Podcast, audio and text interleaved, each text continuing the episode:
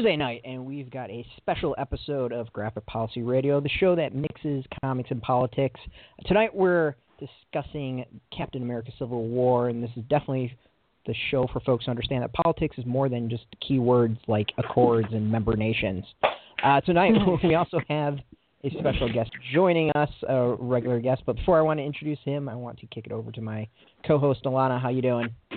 I'm great. I'm great. I'm really excited. We have got two issues, episodes, sorry, about Civil War for you guys because there's a lot to talk about and ready to get started on this week's one right now. Yeah, so uh, to dive that uh, into it, we need to introduce our guest. Uh, he's been on the show a few times, and he actually is a contribute, contributor to Graphic Policy. Steve Attewell, he uh, writes an article everyone um, quotes about Captain America being a New Deal Democrat, and we're going to really just dive into that, I think, a lot next week. Um, but he also uh, teaches public policy at CUNY's uh, Mur- uh, Murphy Institute for Labor Studies and the founder of Race for the Throne. Welcome back, Steve. How you doing? I'm good. How are you? I'm doing good. And actually, I do just want to highlight that for those of you who watch Game of Thrones, uh, now is another important time to make sure that you are reading Stephen's uh, blog and following his Tumblr for Game of Thrones related updates and information. So, thank you. Yeah, that's completely so I, know, right. yeah. I trust you on that one. yeah, no, you should. He's he's the leading expert. Um, right. So yeah, you guys have both gone and, and seen this movie uh, twice, and I know Brett, you were at you heard the Russo brothers speak about it, in fact, in D.C. Yeah, yeah. The the night it opened that Thursday, the Russo brothers were speaking on the film, courtesy of the Smithsonian. So that was actually really interesting uh, to hear them talk about the film and filmmaking in general. Uh, but I think it, it kind of gave an interesting perspective. So at least some of it I'll probably be bringing up in our two discussions. Um, but it was it was fascinating. I think it kind of uh, opened my eyes a little bit as to what their thought process was. And uh, did they talk about the sort of comics to to uh, to movie adaptational choices? They didn't, which was interesting. Uh, it was the closest they got was talking about hitting some of the themes of the comic um, and I don't think they need like quite hit all the themes, but um, you know the the the most they really discussed was um, that there you know there were some key themes like the the you know obviously of um, Caps and Tony having different perspectives and also having a uh, uh, like a regular person's perspective, which was Miriam in the film, and Miriam I think Sharpe is the last name in the comic. Um, mm-hmm and that was about it. I think there's a, a couple themes they leave out that are kind of key in comic, but the whole other, you know, that'll probably be discussed down the road. But not a, not as much as you'd think. I think their their biggest discussion was more of this being a continuation of Winter Soldier and Age of Ultron, uh, more than mm. anything else. So they they really seem to kind of.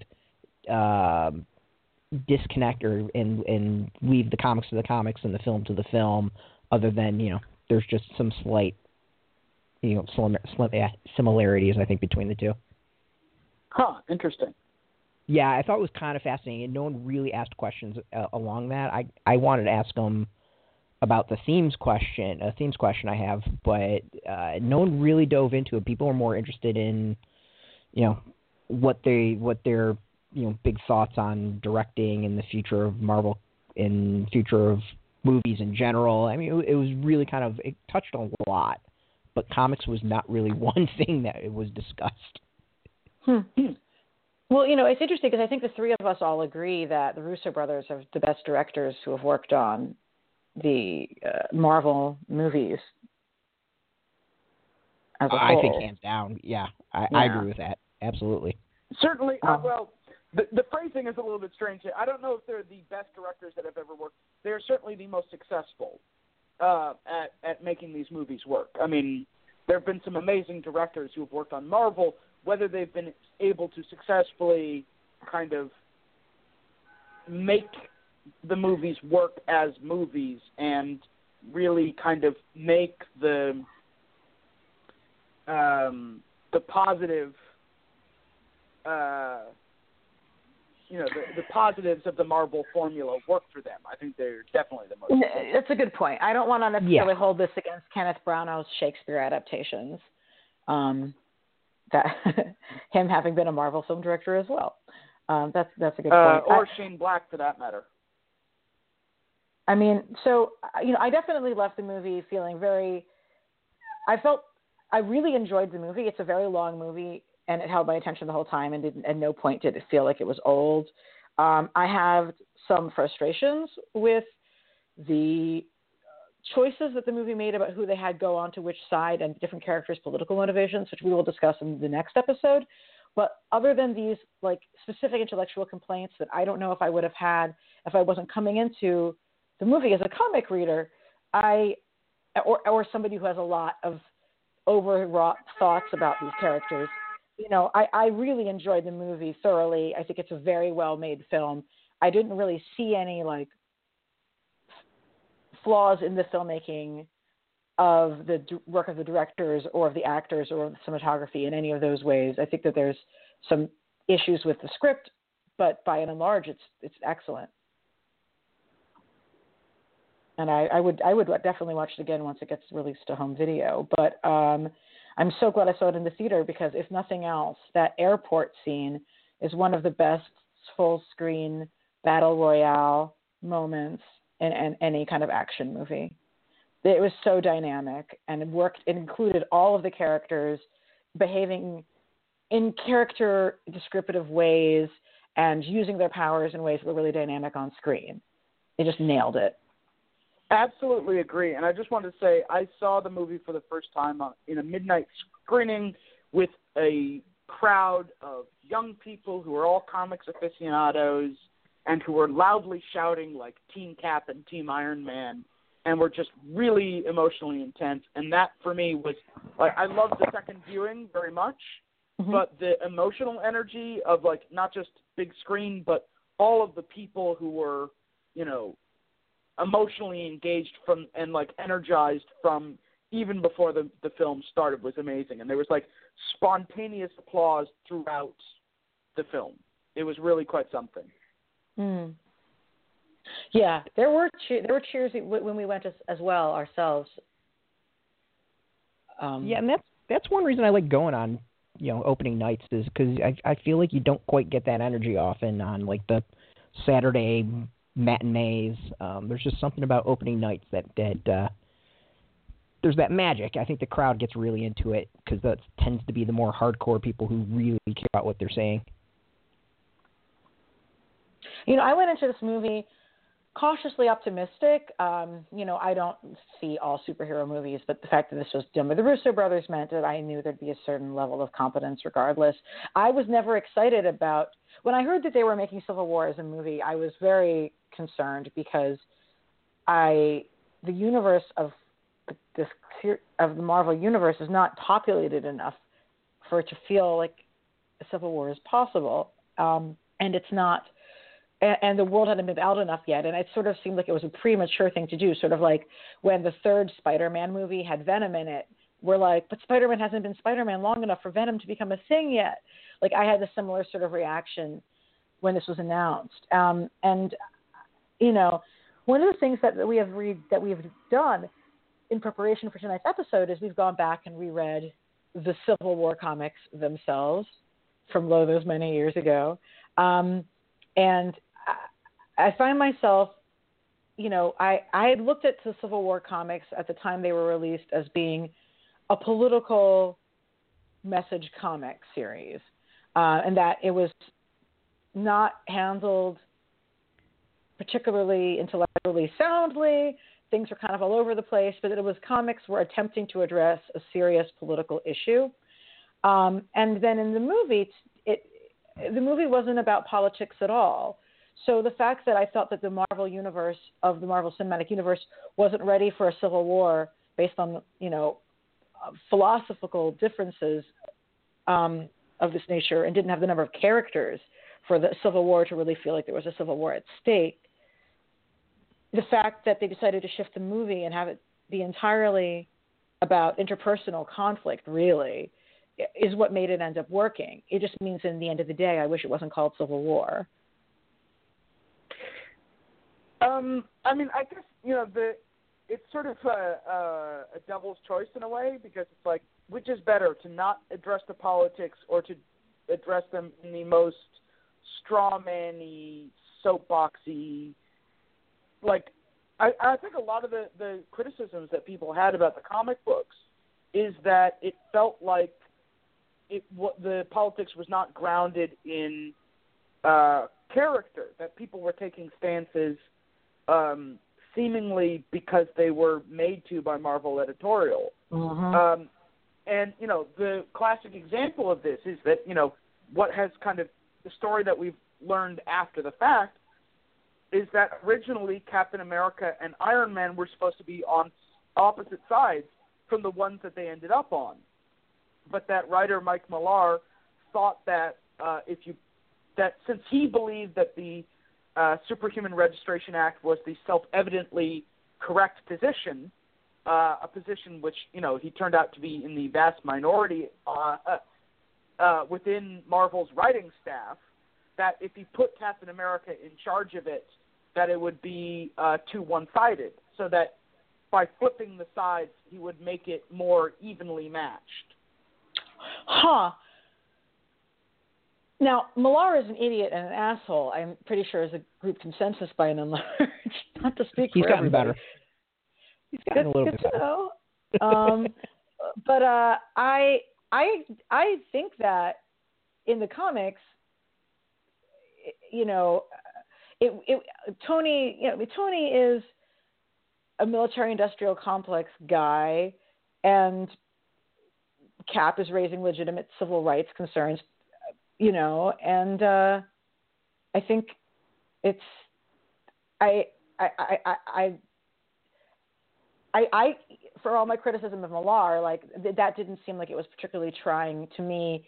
Um, I don't think I had when, when the I remember when the when the series was announced, I was relieved that they hadn't made Captain America be the pro government guy because I was, it, you know, we're talking about like post 9/11 America, where anybody who believed in dissent was being told that they were unpatriotic, and I was legitimately frightened that the comic would ha- be in another place where the notion of dissent was patriot was was made as unpatriotic. So having Captain America, who is this avatar of America, crit- be willing to criticize the government again, which is something he's always done, and as like as a key part of his character, as Stephen has repeatedly demonstrated in his articles for Graphic Policy and other places. Um, that really mattered to me. So I was very excited over the decision of Captain America lead the rebels, but I didn't have strong feelings about who should be leading the uh, the pro government side of things. You know, I uh, so, but I think like in the, the the movie is so divorced from an actual political debate. Like it just succeeds as being a movie about these characters' relationships with each other. Because if there's one thing that the movies have done a good job of, it's developing the relationships between the characters in the movies. Right. So we have a, I- so I- much stakes in those.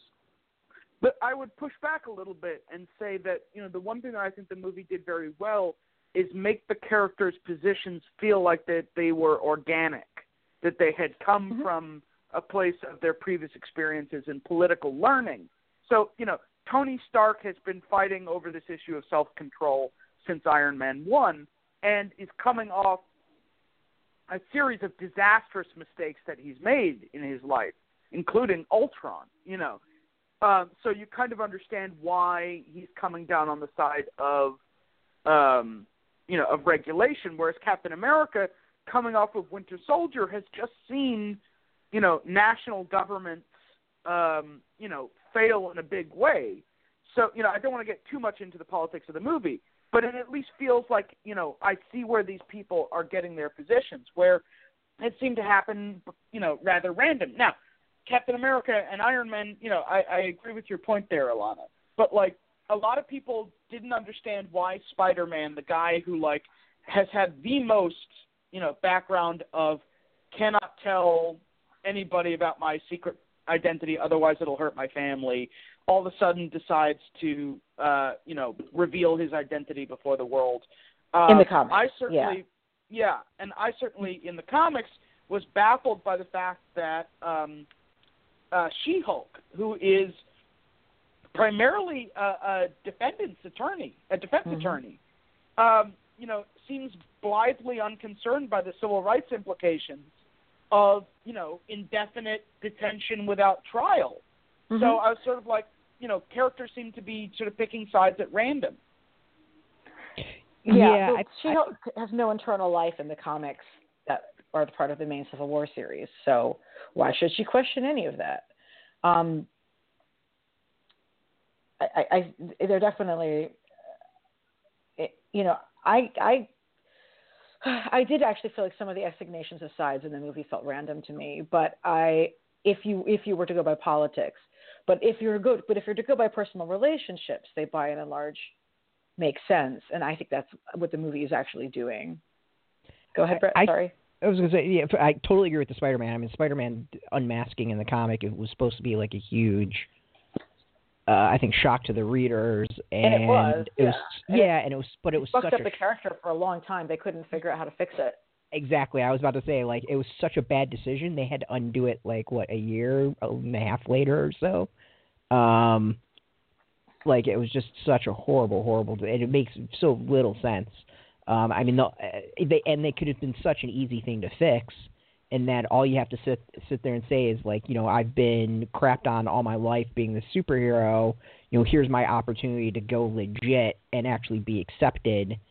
You know, I'm I'm gonna do this. Like it, it could be that I'm just broken down, and this is the path of least resistance, and least I get something out of it. But the comic doesn't even give you Wait, sorry, Brett. Yeah. You uh you roboted out there. Uh, what did you say? Well, I was gonna say, I said uh, like for me with Spider-Man, it, it could have been an easy fix, and that all you have to do is say he's been crapped on as a superhero for so long, he's just going the path of least resistance, and Yeah. you know, doing this path to to get some legitimacy. An easy like an easy thing you could have just thrown in a line or a statement or something like that, and it would have made sense. But they just didn't do it. They went for the shock and didn't go in depth. And I think that was that's my issue with the comic, but also the movie to some extent, in that when you really dive into the examination of it, like both wind up really hollow in so many ways. You know, the Mhm. comic starts off with this like really solid debate, and then it trails off. Um, and then in the movie, also it begins with this really solid debate, and then it just winds up being a superhero slugfest. Um, and what I I said off the air was to me it was just turns into Jason Bourne with superheroes. Um, and I think that's my big issue with both stories that they really do have uh, interesting things to say and interesting ways to say it.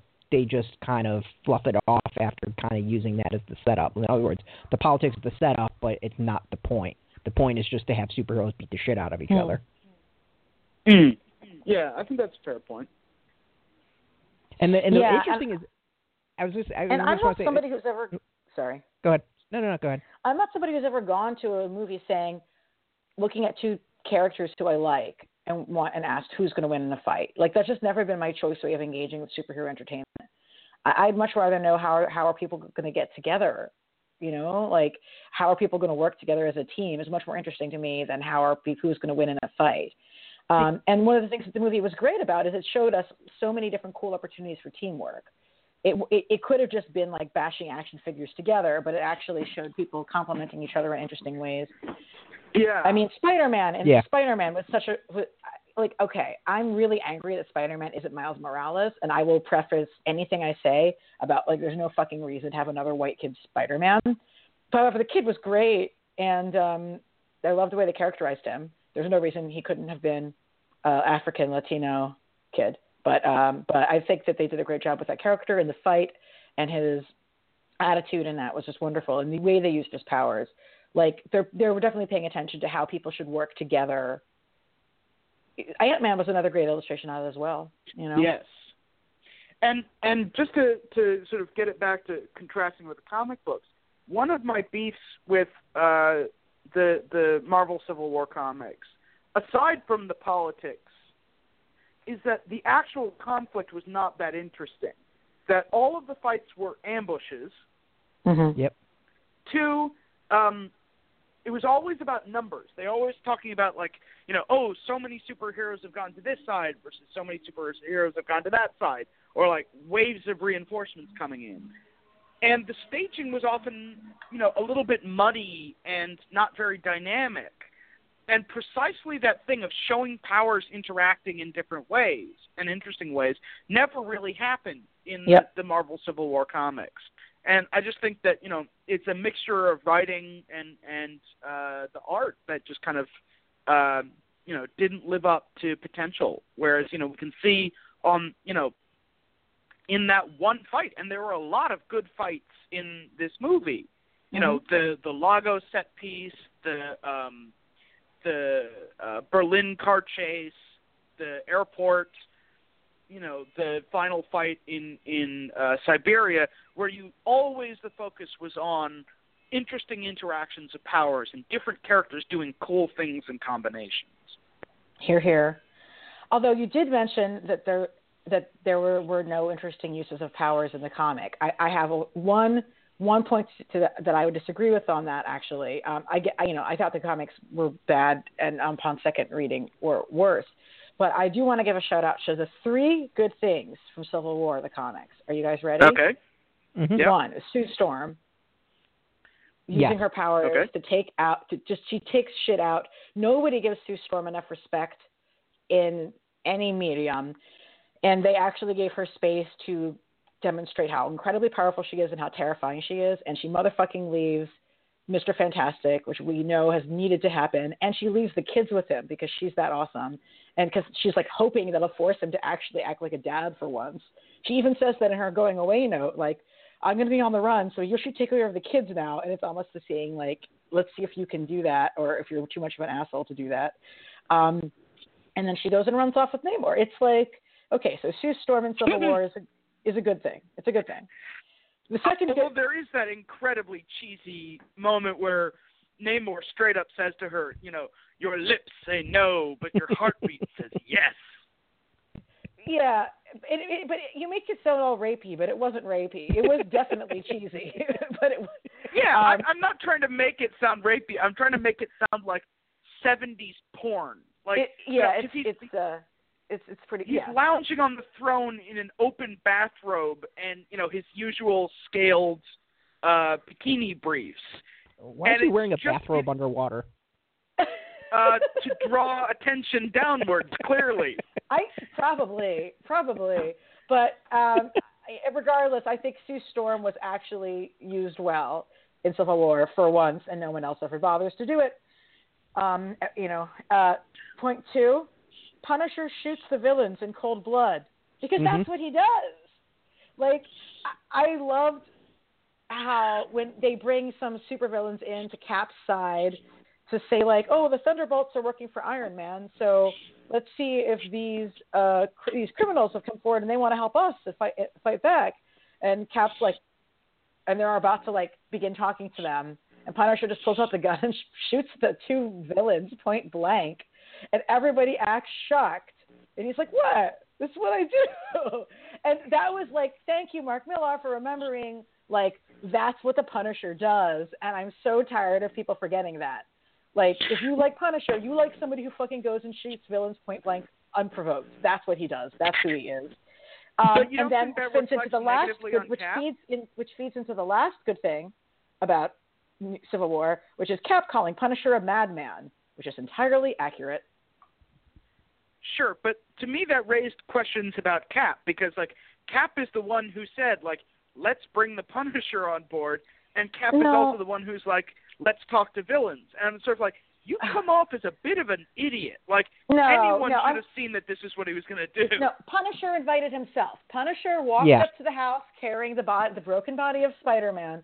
Captain America did not invite Punisher. He showed up. Right, but like there was a big fight about like you know should we let him stay? He's a crazy person, and Steve Rogers is the one who makes the call and says he can stay, and then the next issue he shoots a bunch of people.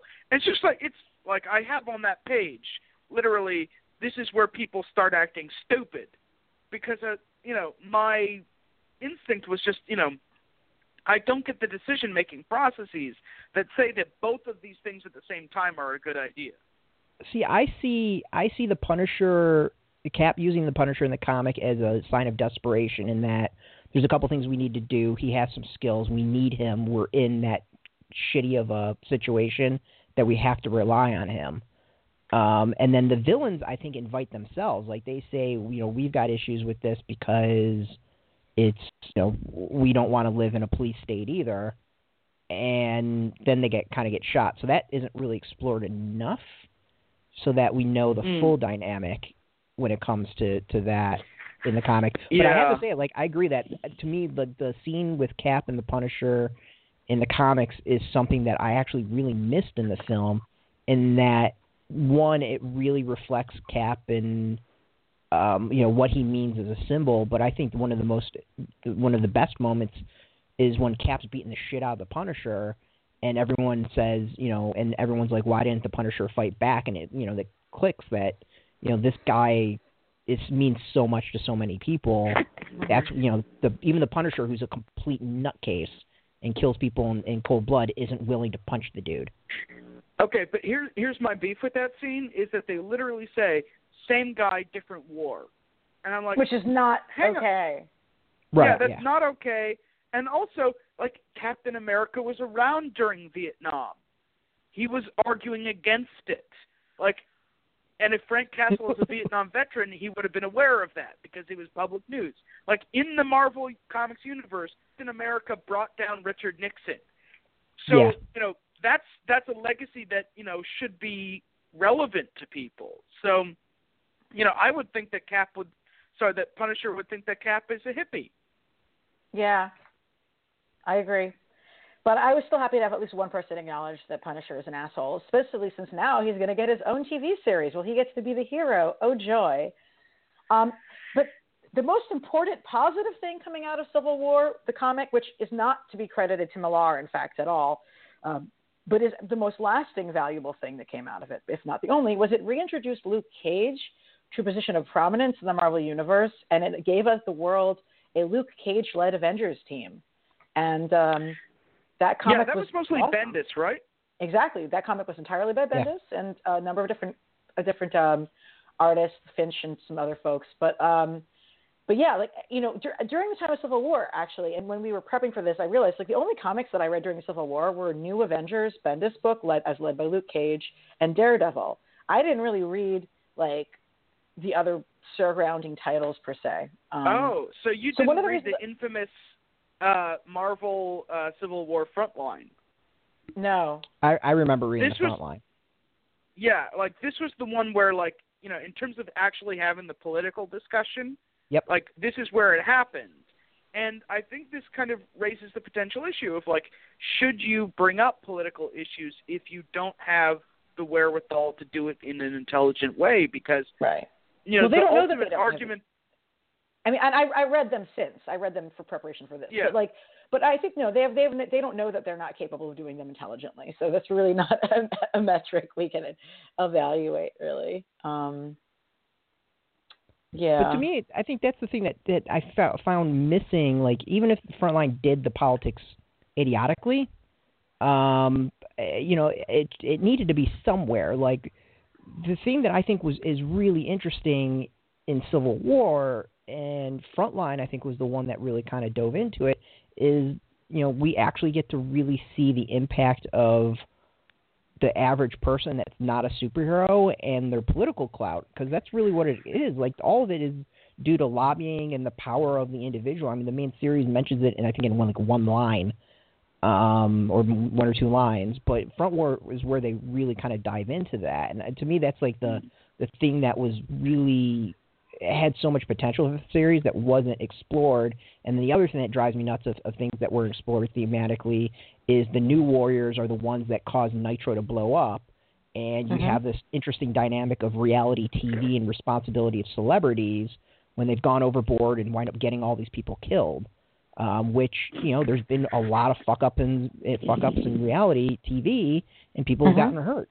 And to me, that's something that that you know they talk about, but they don't explore enough. Mhm. Uh, I did want to say I liked what the movie did with that by having the Avengers be involved directly. It makes that dynamic work better. Like if that explosion had happened due to some other heroes, I don't think it would. The movie would have worked anywhere near as well. Um, and you know the other thing that I, you know in terms of like where are we going to see this discussion, I'm really curious about whether we're going to see it in the next Netflix shows because you know, Jessica Jones and Luke Cage have superpowers.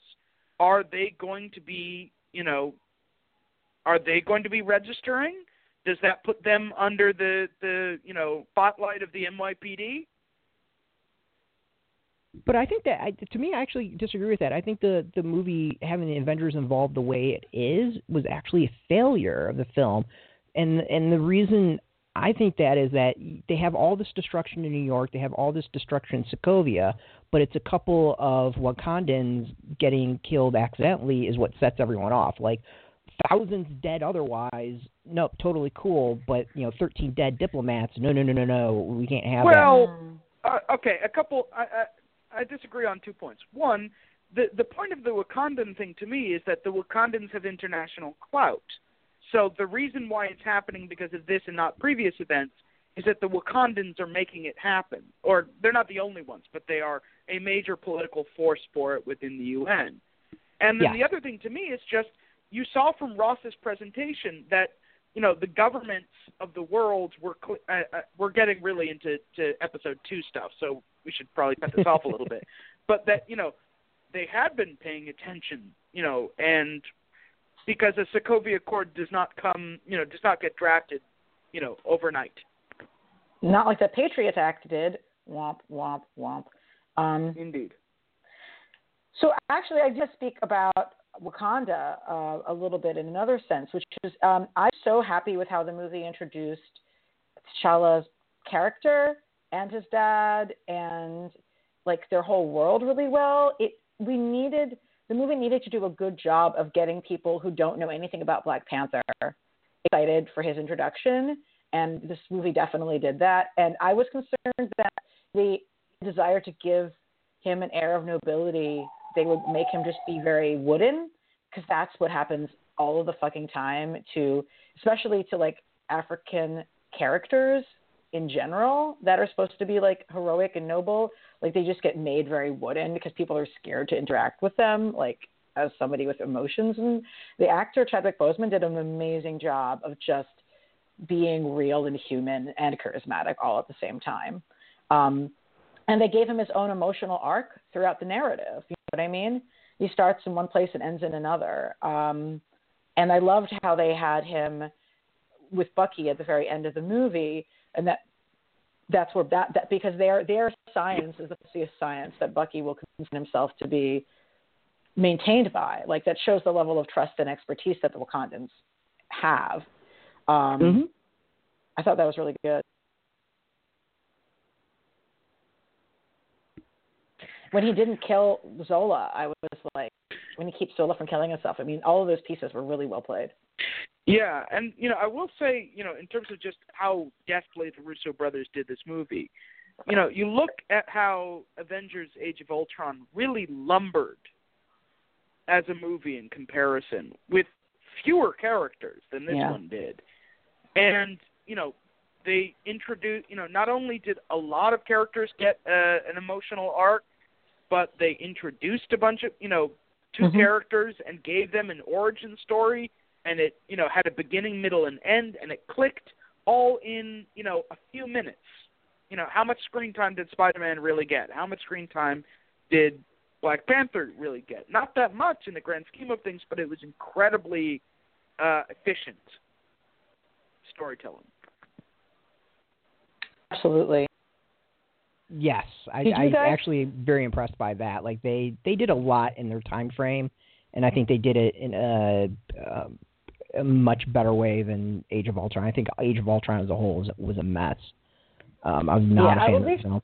As I said after watching this, at least no point during this movie did I feel the need to jump out of my seat and shout at the screen, offended at, at being like insulted by the movie itself. So that was really appreciated. I I am glad to not have to defend myself from accusations of being a monster.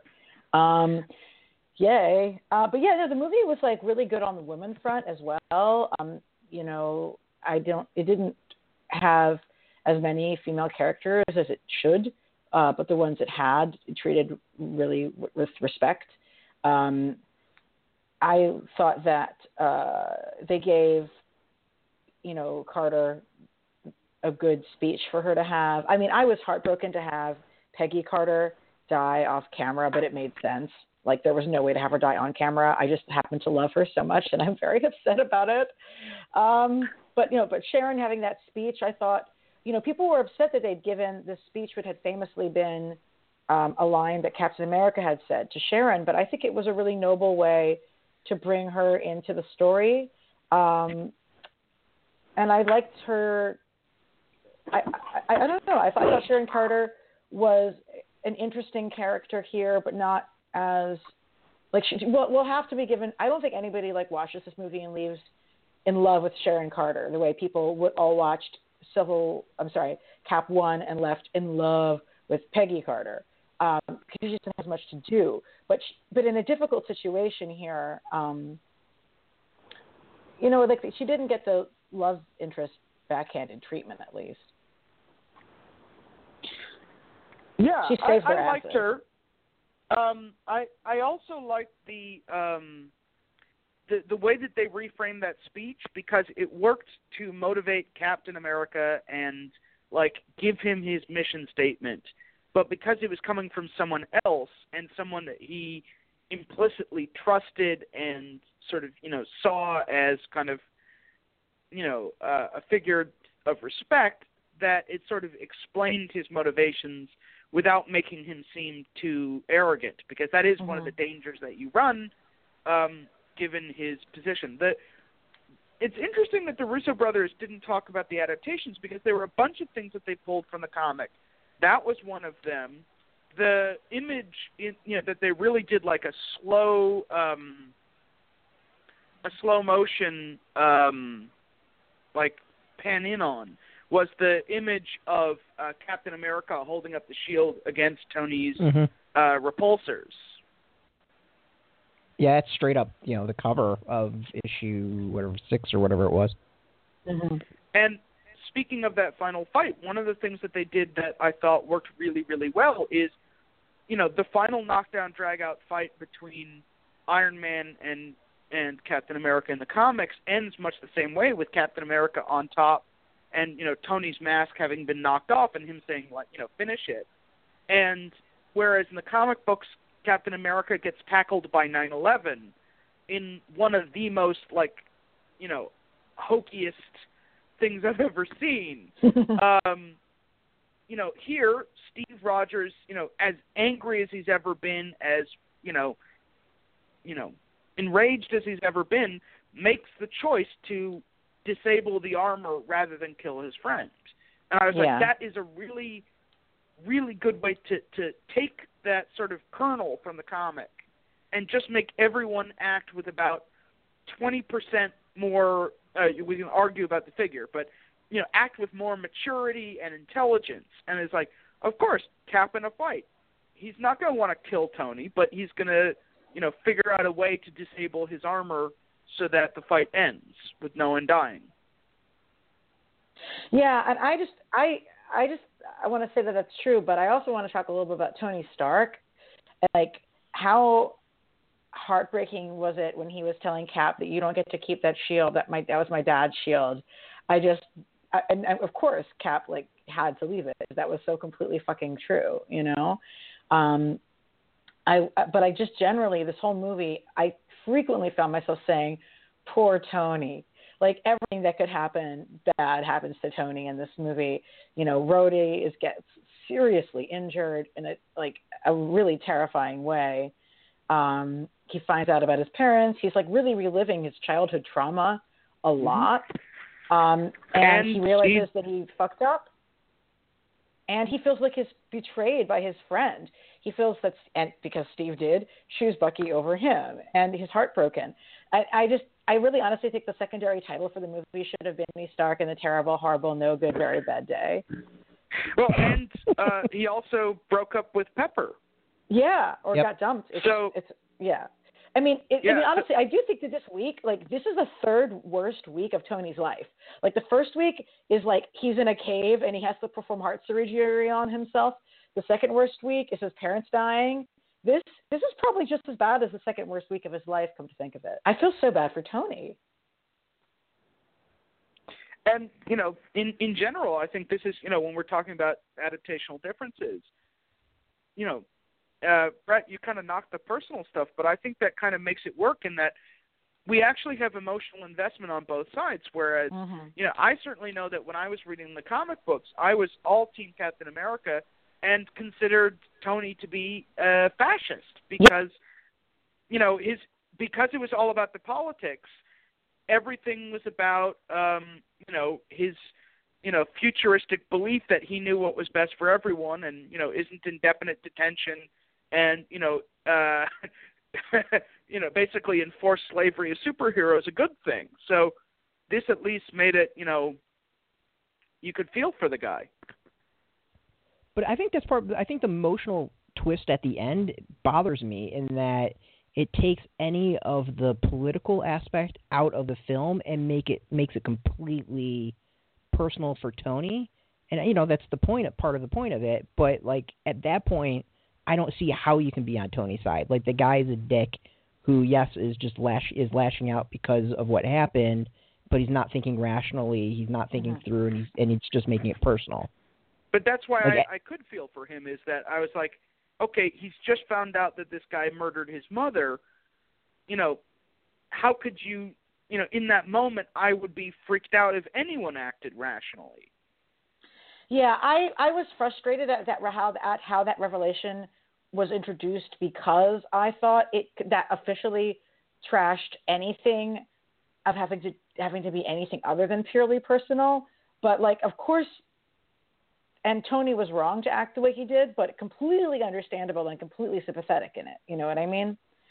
Um, Oh, it's so- understandable. I just yeah. don't think at that point that you can be like, like I can understand it, but at that point I can't agree with it. Like, you know, if you Well- just kept it to the, you know, we we're unchecked, we kill all these people, we cause all these problems, we need to be trained, we need someone to watch over us. Like, at least there's like a logical thing about it. But when you get into the parent, it just becomes personal at that point, and I'm like, eh, you know, it's a complete personal fight. Like, I I have no I, I don't see how you can you know correct be correct at that point. You're you're just well, raw let me, let me let me pose a question to you, uh, somewhat in the form of a hypothetical. In order to watch Tony Stark in future movies, would he need to have his brain reformatted? Because that's what they had to do in the comic books. Uh, the the Tony Stark who did what he did in Civil War had to essentially quote unquote die in order to make people okay with him because you know Yeah. in the comic he clones Thor and turns the clone into a murder machine. You know, Yes, he yeah. does some awful awful shit whereas you know in in they made some rather clever adaptational decisions here that make his position not as bad. For example, the prison right? The fact that he's not the one in charge of the prison changes things a lot. yes. hmm Yeah, the prison and stuff in the comics are one of the points that you most look at and say there is nothing redeemable about Tony's perspective at all, even if he.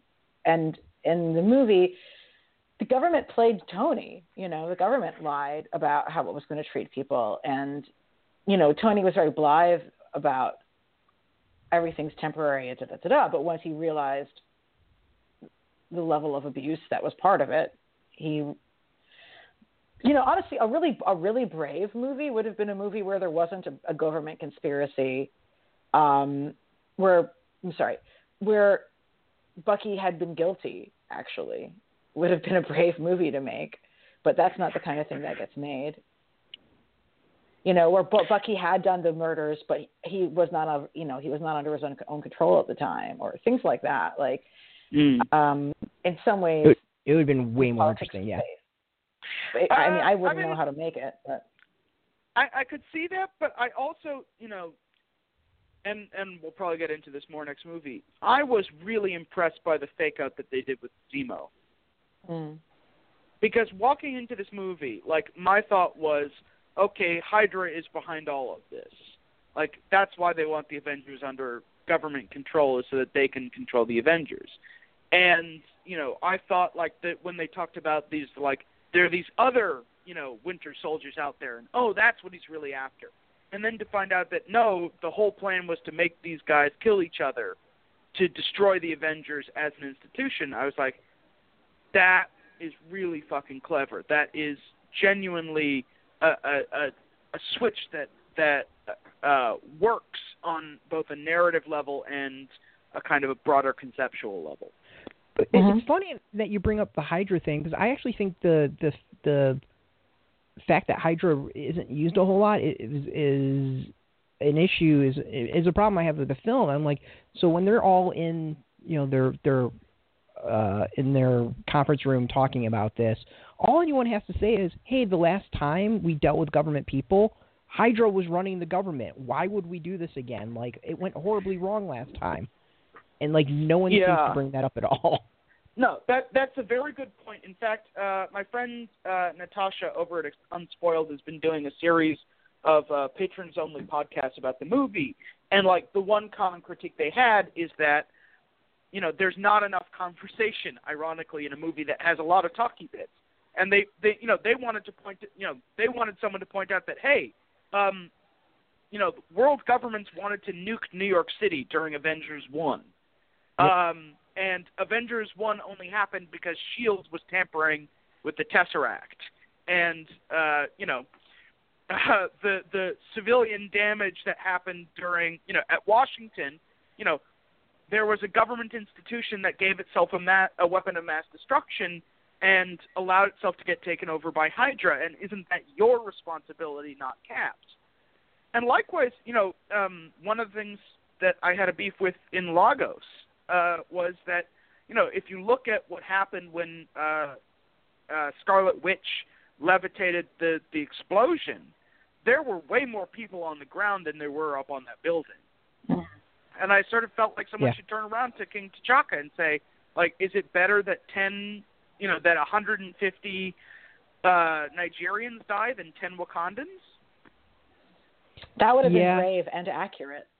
I, I think the other the other thing that uh, that goes along with the Hydra thing is Thunderbolt, you know, created the abomination. Like we've already seen, the government can't be responsible when it comes to creating and using like superheroes. You know, I'm doing quotes with superheroes with that. Like right there, there's example number one. Like they they screwed that up from the you know the get go. Yeah, and didn't he unleash the abomination on Harlem? Yeah. Oh yeah, like out of everyone to give that speech, it's like I know you had an epiphany because you had a heart attack in your backswing, but you screwed up with like your Hulk level bad guy. Like you can't blame that the Avengers for losing Hulk and Thor. You screwed up with the Abomination and they had the same issue, you know, twelve movies ago. Yeah, but you know, that, that, did that even occur in this universe? No. Yeah, oh yeah, no, no, no that was part but of you're all completely right in terms of us viewing it as comics readers and fans. Um, do you, actually, were there any things that you thought the comic, any other things you think the comics did well? Uh, not necessarily Civil War, the miniseries uh, written by Mark Millar, but rather the comics of the Civil War era that they did that you really felt were missing that that would have been good to include in this movie so there was we we talked about it beforehand a bit. It, it I don't know if I would call it good, but I definitely think it enhances the coldness of Tony in that the in the comics um they've got their their Thor clone flying around and winds up killing uh, Goliath, who is and I can't think of the, his alter ego, but uh, he's a black guy at this point. I can't think of the guy uh-huh. his regular name. Uh, so Thor kills Goliath and then you know there's a slight talk of like you know, you know if Goliath was using force against us, it's no different than a cop. And then he repeats that line later on. In 2006, that's a very different context where, you know, in 2006 it was, oh, they killed the black superhero. In, you know, 2016, you've got the black superhero who's been killed, and then you're comparing it to cops shooting a people person is very different context. I'm not saying it's good, but I, I think it, it shows a coolness to Tony's thought process that I think was lacking a bit in the in the movie. Like that line alone is just such a holy shit moment. Yeah, although although in the comics you have this character of the the grieving mother who yeah. in my notes I are ask is this a Skrull because she pops up at every opportunity to be like the straw man for like, hey, the American people are on your side. You're doing the right thing, Tony. Don't worry about the people you killed, Tony. Everything's yeah. going to be great. I'm like, she's a Skrull. She's a Skrull. she's behind all of this. Well, the Skrulls. I mean, we don't know else, for sure that's, that she's that's not another a Skrull. discussion. Like we we don't know for sure that she's not a Skrull. You know, I don't remember seeing anything more with her during the Skrull invasion. I just That's baffled why she that she has this much. She has this much access to them. I Like, thought hey, that the, the the woman who they had cast in the movie to deliver that speech, I thought was very good. Good gravitas. She and I was. liked how she caught him off guard, and I like how Tony was immediately thinking she was going for a gun, like and that, like that, showing him as having that kind of judgment. Um, I Mhm. think was revealing about him. Yeah, I have to say when I first saw her, I had a momentary thing was, is this Amanda Waller? Is this a I know weird she does. crossover? What's going on? She looks a little bit like the actress who's going to be playing Amanda Waller. Yeah. Yeah, I mean it's But Ron Alfred Waller. Woodard. Alfre Woodard's an amazing actress, Yeah. and and luckily we get her again in, in Luke Cage, which I'm super psyched uh, psyched about. Oh, Different really? character, So she's but going to be in Luke Cage. different character, but yes. Oh. I mean, the thing to me, like Civil War is the thing that gave me Luke Cage. You know, obviously this Civil War Yeah. is not, and for a whole new generation of people, Jessica Jones will be the thing that gave them Luke Cage. Um, but I, I really thought that the Civil War storyline in Marvel Universe, like, it enabled some interesting. I liked the idea of having my heroes all go underground. It seemed like a very plausible thing to have to have happen regardless. Um, and you know, you have characters talk about the tension between like how it's sort of fun to like be on your own and be on the road, but then actually no, it's all too real because it has impacts on your family and it has impacts on your health and like sort of showing the collateral damage that comes from that, but also like the feeling of solidarity and connectedness that you share with other people who are under that same level of intense uh, duress as you are in those moments of crisis. I thought that that was done in the Mm. comics of the Civil War era, if we call it that, that were any good. They showed that, and that I thought was interesting. Um, I also, but I kind of hate calling every. I hate. I hate calling anything Civil War. Like, it's. I'm not. I mean, obviously, there have been almost every nation has had a civil war. I kind of think that like using the word civil war to describe a fight between superheroes, and certainly between ten superheroes or so, as it is in the movie, is kind of an insult to the reality of actual civil wars.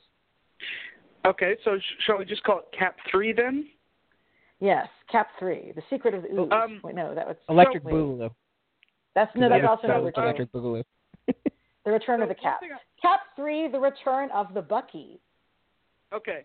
Um, so one That's thing I wanted to talk about in terms in terms of adaptational differences that I thought was kind of Mhm. interesting, especially in light of uh, Batman versus Superman, is that um, they had a big superhero fight in the movies and no one died.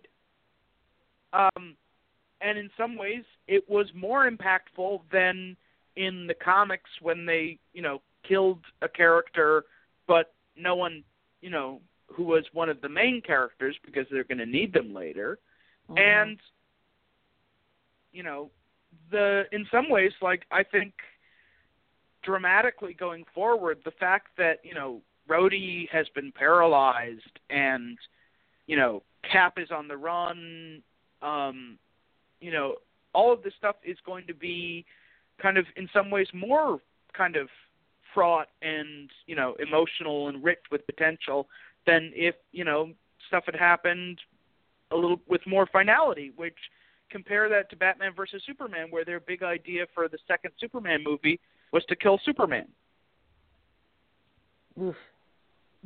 But, It is? So my the thing with the the death of Superman in that film, I actually like it in that it it frames the film around Batman. I still argue that Batman versus Superman isn't a Superman film; it's a Batman film, and that it opens with his parents' death, which drives him on his his quest, and then the death of Superman drives him on a second quest to form the Justice League. But that's probably, I mean, that's a discussion for a whole other time. But it's it's interesting in the two how they how they handled it, and I think it's actually more interesting in that the comics they wound up killing people, in the movie they don't for Civil War, and in Batman versus Superman they don't really kill anyone, and in the movie they do. Well, you know, I I think it's a great point. But you know what happens at the end of Civil War in the comics is Cap gets killed. So Uh, I, I'm well, curious. he goes he goes on he goes on trial. Like in Captain America comics, he goes he gets killed, but he Yeah, I mean exactly. he gives up first. Yeah, By the way, ever since that scene of him turning himself in in the courthouse, whenever I'm by the big courthouses in New York, I'm constantly wondering like if somebody's going to get shot. It's like they're going to kill him on their way in. There's all these camera crews everywhere. It's a very very he- wide open space. And he got sent back in time, sort of weird, whatever Yes, it was. time Right. bullets. the time ball. So, wait. So Darkseid is in the Marvel universe. Sent him No, back it's to just simultaneous. Japan? It's just simultaneous evolution. But I, I do think it's funny that in the comic books, I mean, you could make a legitimate argument that Steve Rogers is a Time Lord because you know he's not only has he traveled through time, he is also aged. You know, he's been aged and then de-aged. You know, he basically has different. um uh oh carnations. What's the phrase in the in Doctor Who? Where Regeneration. bodies. Yeah, like he basically regenerates. You know, I would love to see a Captain America uh, Time Lord. Hmm. I like it. I'm not the Doctor Who person here though. But Now I'm running through my head of where he would use wibbly wobbly timey wimey, and it's bigger on the inside. ah, God, it doesn't all have to be so British, you know. It could be, like, Slightly less British. The British part could just be his girlfriend. Um, so uh, I am somebody who was always creeped out and not at all okay with Wanda and Vision as a couple in the comics on account of him being a robot and me being, I guess, an anti-robot bigot, I suppose. Um, I, Don't date robots. I mean, like they're just going to make you have fictional children, and then you'll get blamed for it. Okay, so I I was curious when I started to see how they had assigned Vision to babysit her in this movie, like if that was sort of leaning up towards something. I still, I just don't think that a young woman should make decisions to spend the rest of her life with a robot at that young of an age, especially because she's like 12 in this movie. I'm sorry, but I did think the movie made a legitimate case of them having an interesting connection with each other intellectually. I don't want it to be a romantic connection, but I liked their conversations together. I think it goes deeper than uh, than an emotional relationship because in in the movie universe, he's the source of her powers essentially. Mm. That's like, a good or point. I mean, okay, that's that's not right. The thing that is implanted his in his forehead Yeah. yeah. is the source of her powers, and they have, you know, in that sense, a larger link, and that's why, like, you know, she is able to affect him far more than anybody else because um, she can access that bond and use it to knock him through many, many, many floors. I just yeah. That scene was pretty heartbreaking, you know. Yeah, I'm I'm hoping that it gets explored. That I don't want to see him romantically linked in the film, just because I'm also creeped out that he's almost 20 years older than her. Um, yeah. I, and, And that, a you know- I would like to see Sorry. Yeah, I would like to see if they're going to do a rob if if they're ever going to do a Vision movie or whatever. I would like to see what they're doing right now in the comics, where he makes himself a robot family and tries to live in the suburbs, and it all all goes horribly wrong. Because you know, one of the things that I think the Marvel um, movies have been very good at is showing that superheroes can be in any genre, and we haven't really seen a superhero horror movie yet Hmm. horror, not horror. horror. It's a horror movie. But yeah, Yeah. we haven't. Since Blade. yeah, there's one that I actually thought was I don't know. it was Blade more wasn't akin to horror. scary. It wanted to be. Do not mock Blade. Other you can mock the third one, but the first and second one are fine. No, they were fine. They're fine. I They're mean, I- fine, but like they're they're action movies. Like Yeah, I oh thought yeah. they were yeah. cool, but I was never scared. They're they're horror like Vampire the Masquerade is horror. Vampire the Masquerade is Vampire the Masquerade is horror if your GM is good enough for it to be. If you're good enough to make it be. True. It's just a framework. There's nothing requiring it to be any one way or another. It could also be satire. It could be anything. I'm just saying. Weird, weird It could be we almost wacky bought. Malkavians. Yeah, I was Mhm. gonna say, weird story. We actually almost bought uh, um, uh, White Wolf back in the day. Some buddies and I. The company. I know you guys should Yeah. have done that. Yeah, But it would have been fun. anyway, um, were there any things in the movie that surprised you, like really freaking surprised you? How much I want a Bucky and and Falcon buddy cop movie. Yeah, Yeah. they were Um, so much fun together. Uh, surprised me. Um, I mean, I was like, you know, I was surprised at how apolitical it was, but I think it might have had to have been that way. I, you know, one of the critics that I know actually had predicted that this would be the way it would go down. I'm not sure if I'm at liberty to say who, but um, but yeah, somebody had pos had pos had had guessed that they were going to basically make the movie not be about the politics at all, and that is what oh, we have. uh, Giant Man.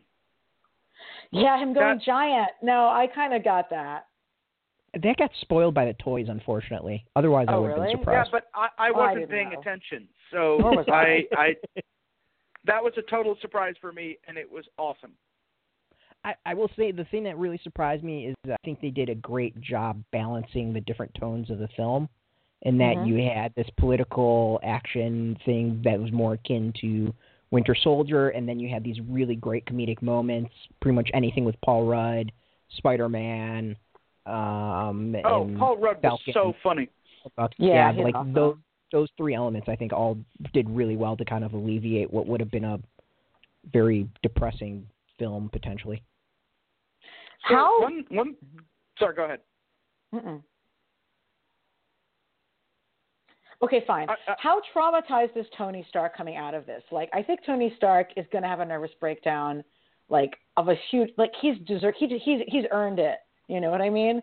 Like enough terrible traumatic stuff has gone down to him lately. I am surprised he's not like a complete pile on the ground. Can we get him Uh, drinking finally? Exactly. I would. That would Maybe be the, that's- the smallest thing I would be doing. Maybe that's the um the Iron Man fours. they're gonna do Demon in a Bottle. Actually, here's a question. Don't you remember from the trailers there was a whole thing with like he was my friend, I thought I was too. Wasn't that not Yeah. in the movie in the end? No, they did it in the movie, but they used a different take because in the trailers it's this kind of like hurt, like I was your friend too, and in the movie it's angry. It's I was your friend too, and you chose him. Oh, so okay. they they So that's why I they did it, they flipped it, which is interesting. Hmm. Thoughts on that choice? It was okay. I kind of liked the the hurt version a little bit more. Yeah, I was sitting there expecting it, and then it didn't happen. I guess that's just the way it is when you're watching trailers, and the movie is different in the end. But you didn't used to have that big gulf between trailers and the end result of a film years ago. There, it was that just didn't happen before. Well, I, I'm definitely hoping that coming out of this, we'll finally get to have a Black Panther movie that we deserve, and some movies that are like not led by white men named Chris. That's Yeah. By the way, three African American men in one superhero movie who all get to talk and have different opinions about stuff and are different people. absolutely one of whom is not even a sidekick. Yep. We have briefly Um, one aw- awesome African American, African, I should say. I don't know where the actress is from. African woman uh, who's the bodyguard from the Jorah. Oh my God, I'm going to butcher the name. It's a make believe name. The the King's Guard, essentially, for Yes. T'Challa. Oh, the, She was the- great. yeah. The King's yeah, Guard. she was great. Um, I'm really hopeful now that um, you know Ike Perlmutter is out and Kevin Feige is in that we're going to get a Black Widow movie. Uh, I'm looking forward to Captain America. Uh, excuse me, Captain Marvel. I would look forward even more to Ms. Marvel. hmm So, you know, fingers crossed for good things. Yeah, it'll be interesting. I mean, they said they're definitely doing Black Widow at some point, so we've got that. And you know, I I I would hope they would do Ms. Marvel. I think she would be go over huge. I mean, the the thing right now holding back is Inhumans and where that is in the schedule. But um, yeah, I it would be interesting to see it. I I, I think it'll be fascinating to see how you know what they do with with Iron Man four and where that's going to fit in because before that went from it's not going to happen to now oh no we totally want to do it. Um, everyone's on board doing it and they they've laid out Yeah, their it's the schedule giant- and they're reshuffling.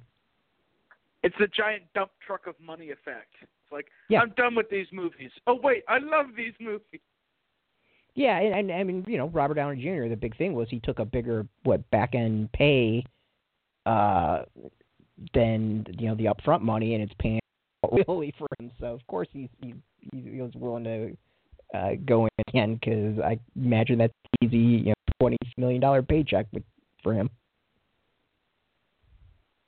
And movies where his character is sympathetic and has interesting things to do, you know. Yeah, I mean, I, I definitely I, you know, distinct from the comics in that way. I mean, they've left I him hate, at a, I, I, yeah, like, I can't point. stand him in the comics, but Yeah, I mean, that, I will definitely say the the movie version of Tony to me is way more interesting than the comic version. Um, generally, I'm not gonna say all the time, but Mhm.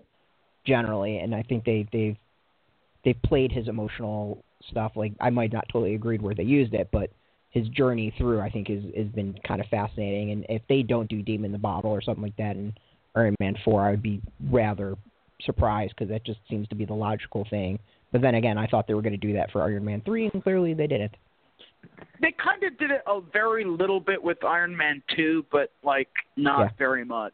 Or two, No. And he's yeah, got a lot is more fine. reason to do like for it to become an issue now because his like safety net, you know, his social structure has completely disintegrated on him. Yeah.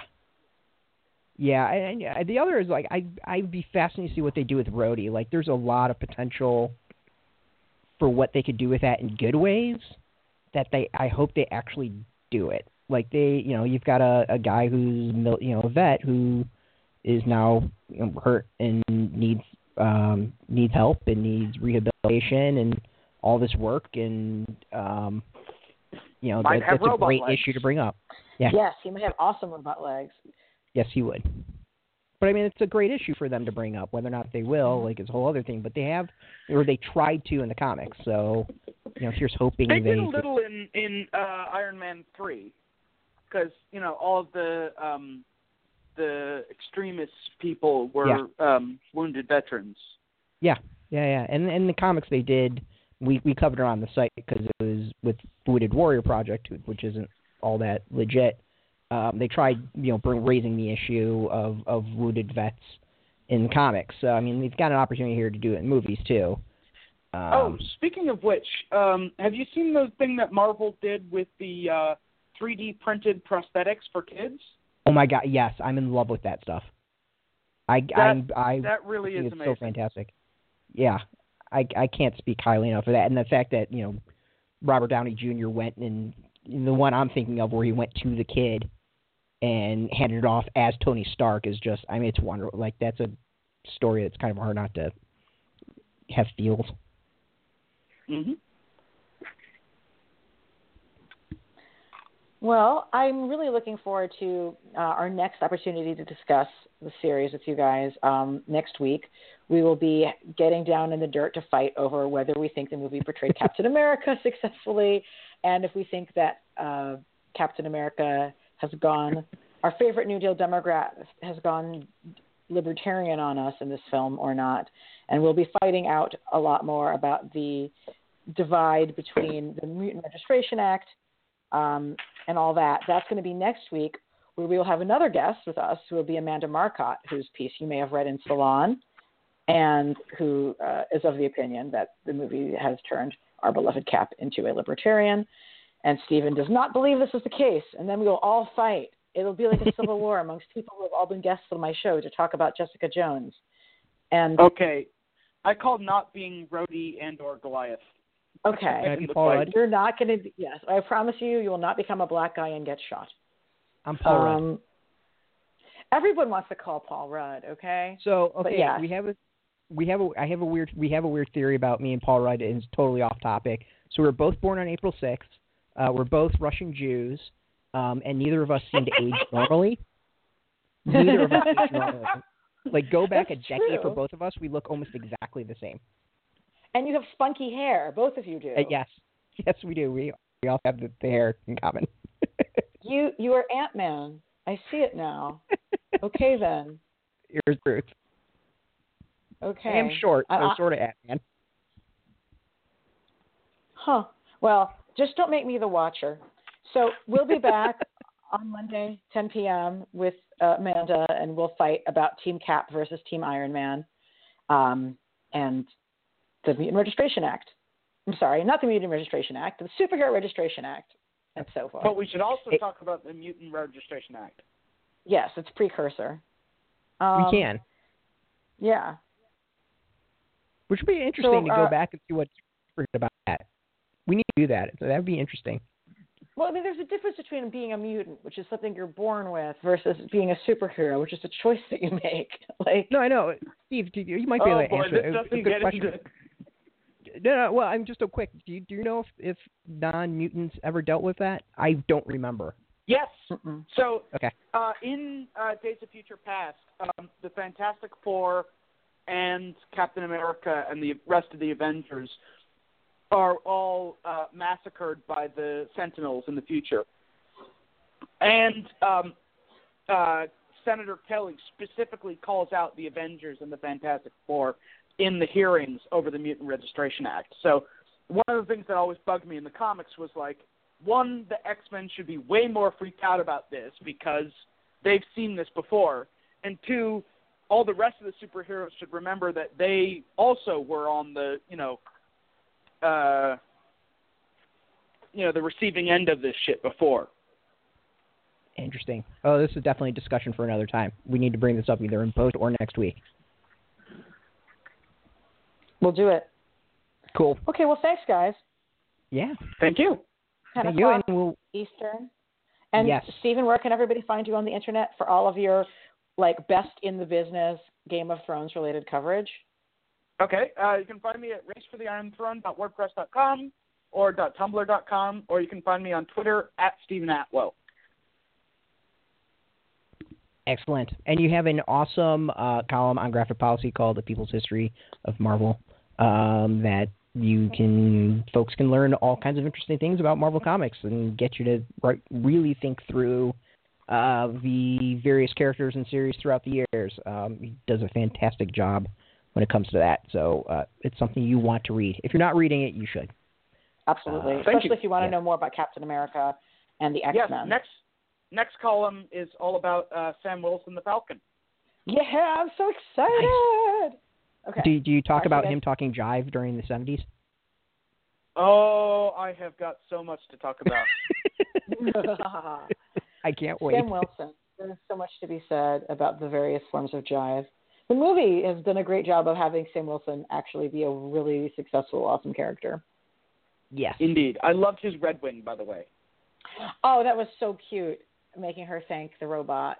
I relate to both of them in that moment. Okay, I'll talk to you next week, guys. Yes. All right, bye-bye. thank- thank- yep. Bye. Um, and for everyone who's listening, thank you very much. As always, you can catch us every single day at graphicpolicy.com. Course, we're on Twitter, Facebook, YouTube, all at Graphic Policy, keeping it nice and consistent. We'll be back next week for part two of our discussion. Uh, we will actually really dive deep down into the motivations and the political context of Captain America Civil War. So you'll be able to listen at, into that Monday at 10 p.m.